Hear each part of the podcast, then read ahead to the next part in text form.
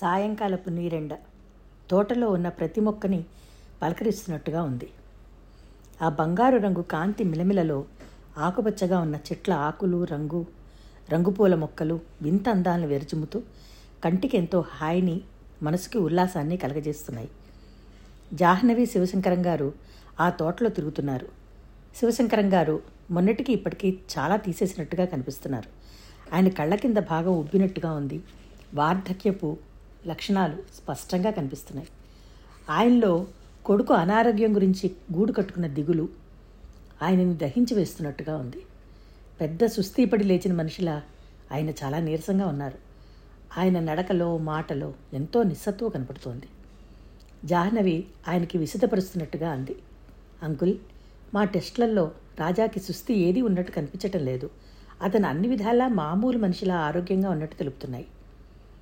ఓ హెల్ నా కొడుక్కి వచ్చిన సుస్థి ఏమిటో కనిపెట్టలేకపోతే అయితే మీ వైద్యశాస్త్రమే హుళక్కి అన్నమాట. ఇంతమంది డాక్టర్లు ఉన్నారు ఒక్కరు ఒక్కరు వాడికి వచ్చిన ఈ వ్యాధి కనిపెట్టలేకపోతున్నారంటే నాకు ఎలాగో ఉంది. అందుకే నాకు మరీ మరీ అనిపిస్తోంది. రవి అనే దయ్యం మా రాజాని పట్టుకోలేదు కదా? ఛీ అలాంటివి ఉంటు అలాంటిది ఉంటుందని నేను అనుకోను. మరేమిటమ్మా? ఇది పిచ్చి కాదు దయ్యము కాదు. అయినా వాడి జీవితం ఏమిటో వాడికి గుర్తుండట్లేదు. మేమెవరూ వాడికి తెలియటం లేదు. దానికి కారణం ఏమిటి? ఆయన అక్కడ ఉన్న ఇనుప బెంచి మీద కూలబడుతూ ఉన్నారు. అన్నిటికంటే నన్ను నిలువునా దహించి వేస్తున్నదేమిటో తెలుసా? ఎప్పుడూ డాడీ అంటూ నా వెనక తిరిగి నా కోసం తప్పించేవాడు. నన్ను చూడకపోతే క్షణం బతకలేనట్టు విలవిల్లాడేవాడు. ఇప్పుడు నన్ను చూస్తూనే బద్ధశత్రువులా విరుచుకుపడుతున్నాడు. అనరాని మాటలు అంటున్నాడు ఆయన కంఠం పూడుకుపోయినట్టయింది. ఆ తిరస్కారం నేను భరించలేకపోతున్నాను. నా గుండెలు అలసిపోతున్నాయి. వాడిని వాడిని నా ప్రాణంలా పెంచుకున్నాను. నాకు ఉదయం వాడు గుడ్ మార్నింగ్ డాడీ అనడంతోనే తెల్లారుతుంది. మళ్ళీ రాత్రికి గుడ్ నైట్ డాడీ అని చెప్పడంతో రోజు ముగుస్తుంది. అలాంటిది ఇవాళకి ఇరవై రోజులు. ఇరవై రోజుల నుంచి వాడు నేనెవరో తెలియనట్టుగా చేస్తున్నాడు. తెల్లవారగానే వాడు గొంతు వినిపించక నా మనసు కురింగిపోతోంది. నాకు కాఫీ వాడే ఇచ్చేవాడు. వంట మనిషి ఇస్తుంటే ఆ కాఫీ తాగినట్టే ఉండటం లేదు. భోజనానికి టేబుల్ దగ్గర కూర్చుంటే ఎదురుగా ఖాళీగా ఉన్న వాడి కుర్చీ చూస్తుంటే నా గుండెలు బద్దలవుతున్నాయి. ఆయన బెంచీకి వెనక్కి వాలి తల ఆనించి కళ్ళు మూసుకున్నారు. మూసుకున్న కనురెప్పలకి తిరగబడి మరీ నీళ్ళు కిందకి కారసాగాయి. జాహ్నవి ఆయన దగ్గరికి వచ్చి ఆయన పక్కన కూర్చుంది. సానుభూతి నిండిన గొంతుతో అంకుల్ అధైర్యపడకండి అంది. ఆయన కళ్ళు తుడుచుకున్నారు. అధైర్యమా? ఎంత ప్రాణంగా వాడిని పెంచాను? ఏనాడైనా కాలేజీ నుంచి కాస్త ఆలస్యంగా వస్తే నా మనసు వేయి ప్రమాదాలు ఊహించుకుని భయపడిపోయేది. వాడు కూడా నా మనసు తెలిసినట్టే ఎక్కడా ఆలస్యం చేసేవాడు కాదు. ఎప్పుడైనా ఏ స్నేహితుడి దగ్గరైనా ఆలస్యం అయితే వెంటనే ఫోన్ చేసేవాడు. అలాంటిది ఇంత దుస్థితి ఎదుర్కోవాల్సి వస్తుందని కల్లో కూడా అనుకోలేదు. భగవంతుడు ఎందుకో కానీ కసి తీరా నన్ను శపించాడు. అవును ఇది శాపమే. నేను ఏం పాపం చేశాను? ఇన్నాళ్ళు సుభద్ర పోవడం గుర్తు వస్తే అయ్యో వాడి పెళ్ళి చూడకుండా వెళ్ళిపోయింది అని కుమిలిపోయేవాడిని ఇప్పుడు అనిపిస్తోందమ్మా ఆవిడ చాలా అదృష్టవంతురాలు. అందుకే ఈ విపరీతం చూడకుండా వెళ్ళిపోయింది. ఇదే పరిస్థితికి అది బతికి ఉంటే ఆయన ఏడుపు దిగుమంటున్నట్టు పెదవులు బిగబట్టాడు. అసలు వాడికి ఏమైంది ఎవరికీ అంతుపట్టని ఈ వ్యాధి ఏమిటి? జాహ్నవి నచ్చ చెప్తున్నట్టుగా అంది. అంకుల్ స్ప్లిట్ పర్సనాలిటీ అనే ఒక వ్యాధి ఉంది. ఆ వ్యాధి లక్షణాలు ఏమిటంటే ఒకే మనిషిలో మరో ఇద్దరు ముగ్గురు వ్యక్తిత్వాలు అలవాట్లు ఉంటాయి. ఈ వ్యాధి ఉన్న మనిషి ఒక్కొక్కసారి తనెవరో మర్చిపోతుంటారు. వేరే వాళ్ళలా ప్రవర్తిస్తారు? మాట్లాడతారు. సిబిఎల్ అనే బుక్ ఉంది. మీకు ఇస్తాను చదవండి. ఒక అమ్మాయి పదహారు వ్యక్తులు తనలో ఉన్నట్టుగా ప్రవర్తించేది. అదొక మానసికమైన వ్యాధి. సైకియాట్రిస్టు ఎన్నో సంవత్సరాలు కష్టపడి ఆ వ్యాధిని నిర్మూలించగలిగాడు కానీ ఆ వ్యాధి లక్షణాలు కొన్ని ఉన్నాయి. అది సైకో ఎనాలిసిస్లో బయటపడుతుంది కానీ ఆ వ్యాధి ముఖ్య లక్షణం మతిమరుపు. ఒక పని చేస్తూనే తను ఉన్న పరిసరాలు తన మనుషులు తనెవరో మర్చిపోతారు. ఈ వ్యాధి కనుక్కోవాలని అన్నా అదేనని నిర్ధారణ చేయాలన్నా కొన్ని రోజుల పాటు వరుసగా పేషెంట్ని టెస్ట్ చేయాలి. రాజాకి ఆ జబ్బు వచ్చిందంటావా? ఆశగా అడిగారాన ఇప్పుడే నేను చెప్పలేను. దానికి మూల కారణాలు రాజాలో ఉన్నాయో లేదో నేను సమగ్రంగా కనుక్కోవాలి. అప్పటి వరకు నేను మిమ్మల్ని కోరేది ఏంటంటే మీరు ధైర్యంగా ఉండండి. రాజా ఎలా ప్రవర్తించినా మీరు పట్టించుకోవద్దు. మీ మనసుకి మీరు ఒకటి ధైర్యం చెప్పుకోండి. రాజా ప్రాణాలతో సవ్యంగా మీ కళ్ళెదుట ఉన్నాడు. అతన్ని ఏ పిచ్చాసుపత్రిలో చేర్పించాల్సిన వ్యాధి ఏదీ అతనికి లేదు. మీరు కాస్త సహనం వహిస్తే అంతా సవ్యంగా జరుగుతుంది. రాజా వ్యాధి ఏమిటో నేను కనుక్కోగలననే నమ్మకం నాకుంది. ఆయన హఠాత్తుగా జాహ్నవి రెండు చేతులు పట్టుకున్నాడు. జాను నువ్వు ఏళ్ళు చల్లగా బతుకు తల్లి. రాజాని నీకు అప్పగిస్తాను. నువ్వు ఎంత డబ్బైనా ఖర్చు పెట్టు ఎక్కడి నుంచి ఏ డాక్టర్నైనా రప్పించు. నేను నాకు కావలసిందల్లా వాడు అని ఆ- ఆ రవిని అనే మాట మర్చిపోయి తను రాజానని నేను వాడి తండ్రినని గుర్తు చేసుకుంటే చాలు. వాడిని చూస్తుంటే నా జన్మలో మళ్ళీ నాన్న అని వాడి చేత పిలిపించుకుంటానా? అనిపిస్తోంది. ఆ అదృష్టం నాకు ఈ జన్మలో మళ్ళీ దక్కుతుందా అంటావా తల్లి? జాహ్నవి దీనంగా ఉన్న ఆయన ముఖం తదేకంగా చూసింది. ఆ ముఖంలో ఆయన అంతర్యంలో మండుతున్న వేదన స్పష్టంగా కనపడుతోంది. దాదాపు పిచ్చివాడయ్యేటట్టుగా ఉన్నాడు ఆయన. అలా అనకండి అంకుల్ రాజాకి తప్పకుండా నయమవుతుంది. అంది జాహ్నవి ధైర్యం చెప్తున్నట్టుగా. ఏది? ఆ మాట ఒక్కసారి కాదు వంద సార్లు వెయ్యి సార్లు అని తల్లి. ఆ ఆస్తోనే నేను ధైర్యం పొగు చేసుకుని బతుకుతున్నాను. లేకపోతే నా గుండెలు ఎప్పుడో బద్దలయ్యేవి. జాహ్నవి చెప్పింది. అంకుల్ రాజాతో నేను వరుసగా కొన్ని రోజులు కలిసి గడుపుతాను. డాక్టర్ అంటే వెర్రిగా భయపడుతున్న రాజా నేను డాక్టర్ని అంటే నన్ను దగ్గరికే రానివ్వడు. అందుకని నేను కేవలం రంగనాథం గారి అమ్మాయినని చెప్పండి. అలాగేనమ్మా. తర్వాత అతనిని అలా కట్టి ఉంచొద్దు. నేను కట్లు ఇప్పి అతన్ని వదిలేస్తాను. ఆయన కళ్ళు పెద్దవయ్యాయి. అమ్మో! వదిలేయడమే? ఒకసారి వాడిని వదిలేస్తే వాడిని ఇక పట్టుకోవడం ఎవరి వల్ల కాదు. మీకు అలాంటి భయం వద్దు. మా వెంటే రాబర్టు యాదయ్య ఎప్పుడూ ఉంటారు. వదిలివేస్తే రాజా ఏం చేస్తాడో ఎక్కడికి వెళ్తాడో చూద్దాం. దాన్ని బట్టి మనకి ఏదైనా ఆధారం దొరుకుతుందేమో? వద్దు తల్లి వద్దు. మొన్న ఏమైందో తెలుసా? ఇలాగే పారిపోయాడు. రాబర్టు నేను వెంటపడ్డాం. వీధిలోకి వెళ్ళిపోయాడు. కాస్త ఉంటే లారీ కింద పడేవాడే.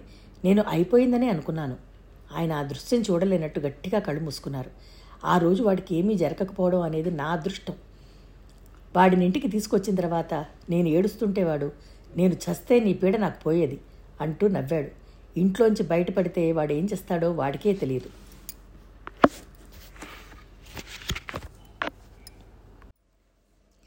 జాహ్నవి ఆలోచించింది. అది నిజమే కానీ రాజా గురించి ఏదైనా తెలియాలి అంటే అతన్ని వదిలేస్తేనే నయం అనిపిస్తోంది. వదిలేస్తే ఎక్కడికైనా వెడతాడా? మతి భ్రమించిన వాళ్ళ తిరుగుతాడా? అతనికి సడన్గా పూర్వజన్మ వృత్తాంతం లాంటిది ఏదైనా గుర్తుకొస్తోందా? శివశంకరం గారు అన్నారు నేను వద్దంటున్నానని నువ్వేమీ అనుకోవద్దు. నీకు నమ్మకం ఉంటే అలాగే విడిచేద్దాం.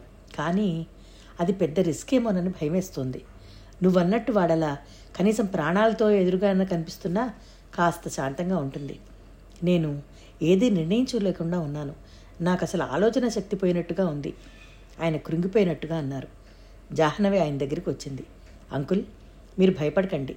మీ ఆందోళన గ్రహించలేని మూర్ఖురాల్ని కాను రాబర్ట్ వెంటే ఉంటాడు. మేం రాజాని వదిలే ప్రసక్తే లేదు. మీరు అధైర్య పడ పడనంటేనే ఈ ప్రయత్నం చేస్తాను. ఆయన నిట్టూర్చారు. సరేనమ్మా అంతా ఆ సర్వేశ్వరుడు దయ. ఆయన లీలలు ఎలా ఉంటాయో మనకెవరికి తెలియవు కదా. మనం మానవ మాతృలం. అనుభవించడం ఒక్కటే మనం చేయగలిగిన పని. ఒక్కసారి రాజా గదిలోకి వెళ్దాం అంకుల్ అంది జాహ్నవి. పద ఆయన లేచారు. మెడ్రాస్ నుంచి రాగానే వాడి గదిలోనే పడక ఏర్పాటు చేద్దామని అనుకున్నాను. కానీ అక్కడ వాడి బాల్య గుర్తులకి చిహ్నాలుగా ఎన్నో వస్తువులు ఉన్నాయి అవి విరక్కొట్టేస్తాడేమోనని భయంతో నా గదిలో వాడికి పడక ఏర్పాటు చేసి నేను కింద గెస్ట్ రూమ్లో పడుకుంటున్నాను. ఇంట్లోకి వచ్చి మెట్లెక్కి పైకి వెడుతుండగానే ఆయన చెప్పారు.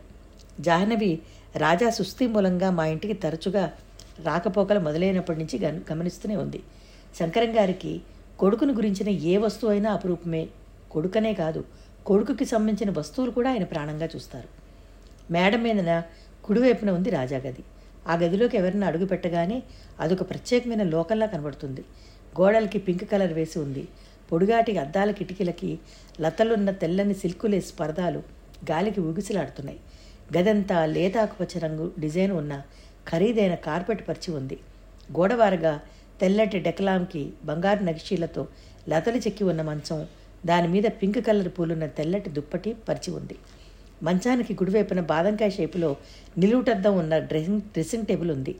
మంచం పక్కనే ఉన్న అద్దాల బీరువాలో పుస్తకాలు నీట్గా సర్ది ఉన్నాయి. జాహ్నవి కుతూహలంగా బీరువా తెరిచి వాటిని తీసి చూసింది. అవన్నీ చాలా వరకు fairy tales comic books Tom Sawyer Huckleberry Finn Panchatantra అన్ని భాగాలు రామాయణం భారతం బొమ్మలున్న పుస్తకాలు ఉన్నాయి. ఇంకో పక్క రేడియోగ్రామ్ మీద రికార్డ్స్ పెట్టి ఉన్నాయి. జాహ్నవి వాటిని కూడా చూసింది. అవి దాదాపుగా వాయిద్యం రికార్డ్సే. పర్ణాలాల్ ఘోష్ వేణువు రవిశంకర్ సితార్ బిస్మిల్లా ఖాన్ షెహనాయి సుబ్బులక్ష్మి లతా మంగేష్కర్ మీరాబాయి భజన్లు ఉన్నాయి. పుస్తకాలేమో చిన్నపిల్లలని ఉరువు తొలగించేవి. రికార్డ్స్ ఏమో మానసిక పరిణితి చెందిన వ్యక్తుల మనసులకి ఆహ్లాదం కలిగించేవి.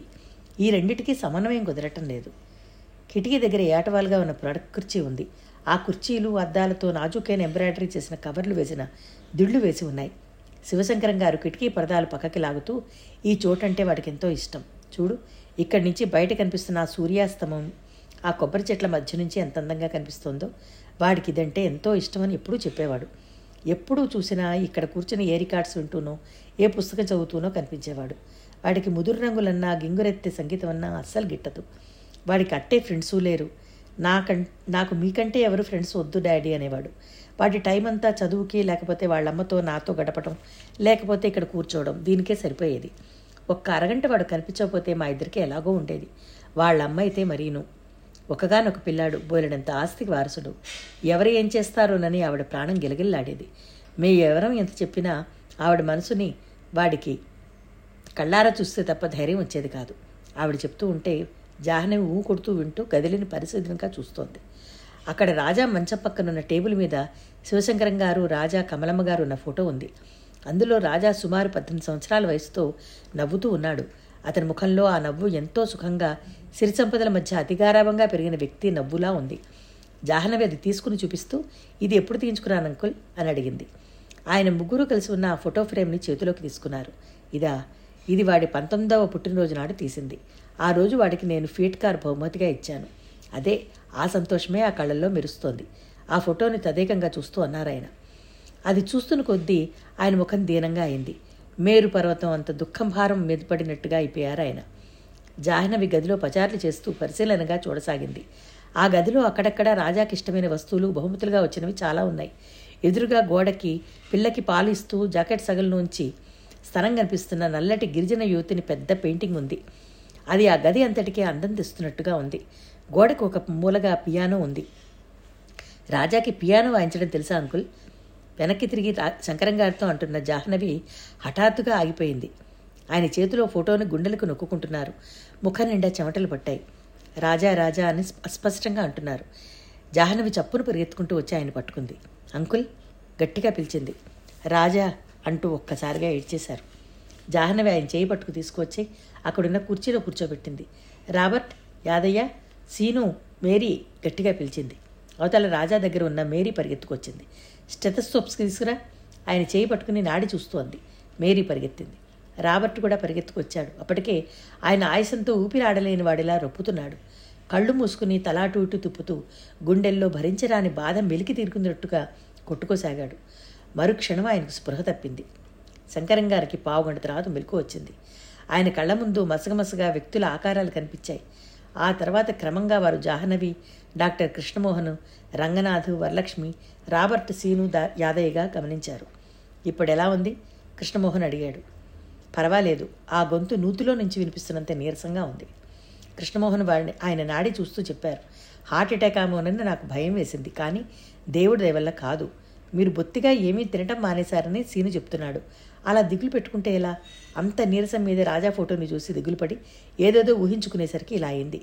మీరు ఇంకా ఆరోగ్యం నిర్లక్ష్యం చేస్తే ఫిట్స్ వచ్చే ప్రమాదం ఉంది. మీరు రాజా ఇక సరిగ్గా అవుతాడా అవడా అనే ఆందోళన పడుతున్నారు. ఈ ఆందోళన మీ నరాలకి ఒత్తిడి తెస్తోంది. నేను ఇప్పటికి లక్ష సార్లు చెప్పాను. ఆదుర్దా పడినంత మాత్రాన ప్రయోజనం ఏమీ లేదని కృష్ణమోహన్ మందలింపుగా చెప్పాడు. ఏం చేయను డాక్టర్? పాతికేళ్ళు పెంచిన కొడుకు. వాడు లేకుండా ఈ జీవితం వెళ్ళదీయడం నా వల్ల కావటం లేదు. అడుగడుక్కి వాడే గుర్తొస్తున్నాడు. ఆయన కంఠం ఏడుపుతో వణికింది. వాడిలా నాకు దూరం అవ్వడం కేవలం నా దురదృష్టం. భగవంతుడా ఎవరికీ ఈ నరకం వద్దు. రంగనాథం గారు మంచం మీద కూర్చుని ఆప్యాయంగా ఆయన చేయి పట్టుకుని చెప్పారు. శంకరం దూరం అయ్యావు అంటావు కానీ వాడు ఎంత దూరం వెళ్ళాడు? నీ కళ్ళ ఎదుటే ఉన్నాడు కదా? ఆయన పెదవుల మీద విరక్తి నిండిన చిరునవ్వు వచ్చింది. అది కూడా ఒక దగ్గర ఉండడమేనా? నేనెవరో వాడికి తెలియదు మీరు ఇలా కృషించిపోతే అతనికి నయం అవుతుందా? కృష్ణమోహన్ అన్నాడు. అవునరా శంకరం నువ్వు ఇలా బి- ఇలా పడిపోతే ఎలాగా? అన్నారు రంగనాథం గారు. నువ్వు కూడా నన్ను అంటున్నావా నేను ఏం ధైర్యం తెచ్చుకోను? పెద్ద పెద్ద డాక్టర్లే వాడి ఆరోగ్యం చూసి పెదవి విరుస్తుంటే. ఇలాంటి పరిస్థితుల్లో మొండితనం ఒకటే మనకు ఆధారం. మమ్మల్ని చూడు మేమేం చేసాం గుండె రాయి చేసుకోలేదా? మీ సంగతి వేరురా. గోపి అనేవాడు ఇక మీకు లేడు అనుకున్నారు. నేనలా కాదు. మీకెవరికీ నా బాధ అర్థం కాదు. నేను రాత్రింబౌళ్ళు నరకం పడుతున్నాను. కంటి మీద కునుకనేది రావటం లేదు. మీరు ఇలా ఉద్రేకపడితే నేను మిమ్మల్ని తీసుకెళ్ళి ఏ నర్సింగ్ హోంలోనో చేర్పించేస్తాను. కృష్ణమోహన్ బెదిరించాడు. వద్దు వద్దు అంత పని చేయకండి. నేను వాడిని విడిచి ఒక్క క్షణం కూడా ఉండలేను అన్నారాయన అలా అయితే మీరు బాగా తినాలి ధైర్యం తెచ్చుకోవాలి అన్నాడు. ప్రయత్నిస్తాను డాక్టర్ ప్రయత్నిస్తాను. మీరు బాగా విశ్రాంతి తీసుకోవాలి. మీ శరీరంలో అస్సలు ఓపిక అనే మాటే లేదు. కృష్ణమోహన్ క్యాప్సిల్ రాసిస్తూ చెప్పారు. ఆయన వెళ్ళిపోయారు. ఇంటికి బయలుదేరి వెళ్ళే ముందు జాహ్నవి రాబర్ట్ని సిరిని పిలిచి చెప్పింది. రాబర్ట్ అయ్యగారికి ఎవరైనా రాజాకి ఒంట్లో బాగాలేదని పలకరించడానికి వస్తే రానియద్దు ఇంట్లో లేరని చెప్పు. ఈ వచ్చే బంధువులు స్నేహితులు ఆయనని మరీ కుంగదీస్తున్నారు అంటూ హెచ్చరించింది. అలాగేనమ్మా అన్నాడు రాబర్ట్. జాహ్నవి రంగనాథం గారితో ఇంటికి వచ్చేసింది. ఆ రాత్రి భోజనాలు చేస్తుండగా రంగనాథం గారు జాహ్నవిని అడిగారు. ఏమ్మా రాజాని అన్ని పరీక్షలు చేయటం ముగిసింది అంటున్నారు. మరి నీకేమనిపిస్తోంది? అదే అంతుపట్టడం లేదు బాబాయ్. అతనిలో పిచ్చి అని ధ్రువపరిచే లక్షణాలు ఏవీ లేవు. కానీ పిచ్చి ఉంది. అతని విషయం వైద్యశాస్త్రానికి ఏమీ అంతుపట్టడం లేదు బాబాయ్. ఇదేమిటో దూరపరుచుకునేంత వరకు నేను రాజా కేసును వదలను. ఇదేదైనా కొత్త రకమైన వ్యాధి కావచ్చు. నేను నిన్ననే యార్క్షైర్లో ఉన్న నాతో కలిసి పనిచేసిన అలీకి రాజా విషయం వివరంగా పూర్తిగా రాశాను. ఆయన సైకియాట్రీలో నయం కావని పెద్ద పెద్ద డాక్టర్ వదిలేసిన రెండు మూడు కేసులు నయం చేశారు. అవసరమైతే ఆయనకి రప్పిస్తాను. ఎందుకే ఈ గొడవంతా నీకు? ఇక పుస్తకాలు పుచ్చుకుని అన్నం నీళ్ళు లేకుండా మా ప్రాణాలు తీస్తావు. ఆ భానుమూర్తి గారి కుత్తూరు విషయంలో కూడా ఇలాగే చేసావు నాకు నీకు చేతనేంత చేసావు ఆ జబ్బు నయం కాలేదు. మనమేం చేస్తాం? ఆ శంకరం గారి కర్మ. ఇక నువ్వేం కల్పించుకోవద్దు. అంది వరమ్మగారు. ఉద్యోగం ఉంటే ఏదో కాస్త పేరుకి కాస్త కాలక్షేపం కోసం కాస్త డబ్బు రాబడి కోసం తప్ప అంతకు మించి దాన్ని ఎక్కువ విలువ ఇవ్వకూడదని వరమ్మగారి అభిప్రాయం. జాహ్నవి చిన్నప్పటి నుంచి అంతే. ఏ విషయమైనా సరే మొదలుపెట్టింది అంటే దాని అంతు తేల్చాల్సిందే. చదివేటప్పుడు కూడా ప్రాణం ధారపోసినట్టుగా చదివేది. స్టేట్ ఫస్ట్ రావాల్సిందే. అంతకుముందు వచ్చిన ఫస్ట్లను రికార్డు బ్రేక్ చేయాల్సిందే. చక్కగా ఆడపిల్లలు అంటే చీరల కోసం నగల కోసం ఆరాటపడతారు. ఇదేమో అప్పుడు మార్కుల కోసం ఇప్పుడు పేషెంట్ల కోసం. ఇక అదే లోకం. అసలు దీనికి అంతటికీ కారణం ఆయనే. చిన్నప్పటి నుంచి దాన్ని చదువో చదువో అంటూ నూరు పోసి బుర్రపాడు చేశారు. ఏదో చదువు మా అమ్మాయికి కూడా డిగ్రీలు ఉన్నాయని చెప్పుకోవడానికి చదువు చాలు కదా. అంటే వింటేనా? ఆ చదువు మూలంగా సంపాదించిన జ్ఞా విజ్ఞానం అంతా నిజ జీవితంలో ఉపయోగపడాలిట. లేకపోతే అంత కష్టపడి చదవడం వృధాట అని అప్పుడప్పుడు వరమ్మగారు సణుగుతూ ఉంటుంది. ఆవిడకి ఇలాంటివి నచ్చవు. ఆడపిల్ల అయ్యి ఒక ముచ్చట ఓ సరదా లేకుండా ఆహర్నిశలు ఆ పిచ్చివాళ్ళ కోసం ఆలోచిస్తూ కూర్చుంటే ఎట్లా? జాహ్నవిని తన వెంట పెళ్ళిళ్ళకి పేరెంటాలకి తీసుకెళ్ళాలని ఆవిడ తాపత్రయం. కానీ జాహ్నవి ఈ మాట వింటే ప్రాణం మీదకి వచ్చిందానిలా చూస్తుంది. నీకు దండం పెడతాను పిన్ని నాకు జలుబుగా ఉంది ఈ పూటకు వదిలే అంటుంది. అవునే అమ్మా నేను నాతో రమ్మనంటే నీకు జలుబు జ్వరం తలనొప్పి హఠాత్తుగా ముంచుకొచ్చేస్తాయి. అదే మీ బాబాయి ఏ రామకృష్ణో మఠానికో రమ్మంటారనుకో చక్కగా బయలుదేరుతావు. అనేది నిష్ఠూరంగా. మా పిన్ని మంచిది. నా మీద కోపమే తెచ్చుకోదుగా. ఆవిడ భుజాల చుట్టూ చేయి వేసి దగ్గరికి తీసుకుంటూ అనేది జాహ్నవి. నీ పొగడతలేవి నాకేం వద్దు అనేది ఆవిడ.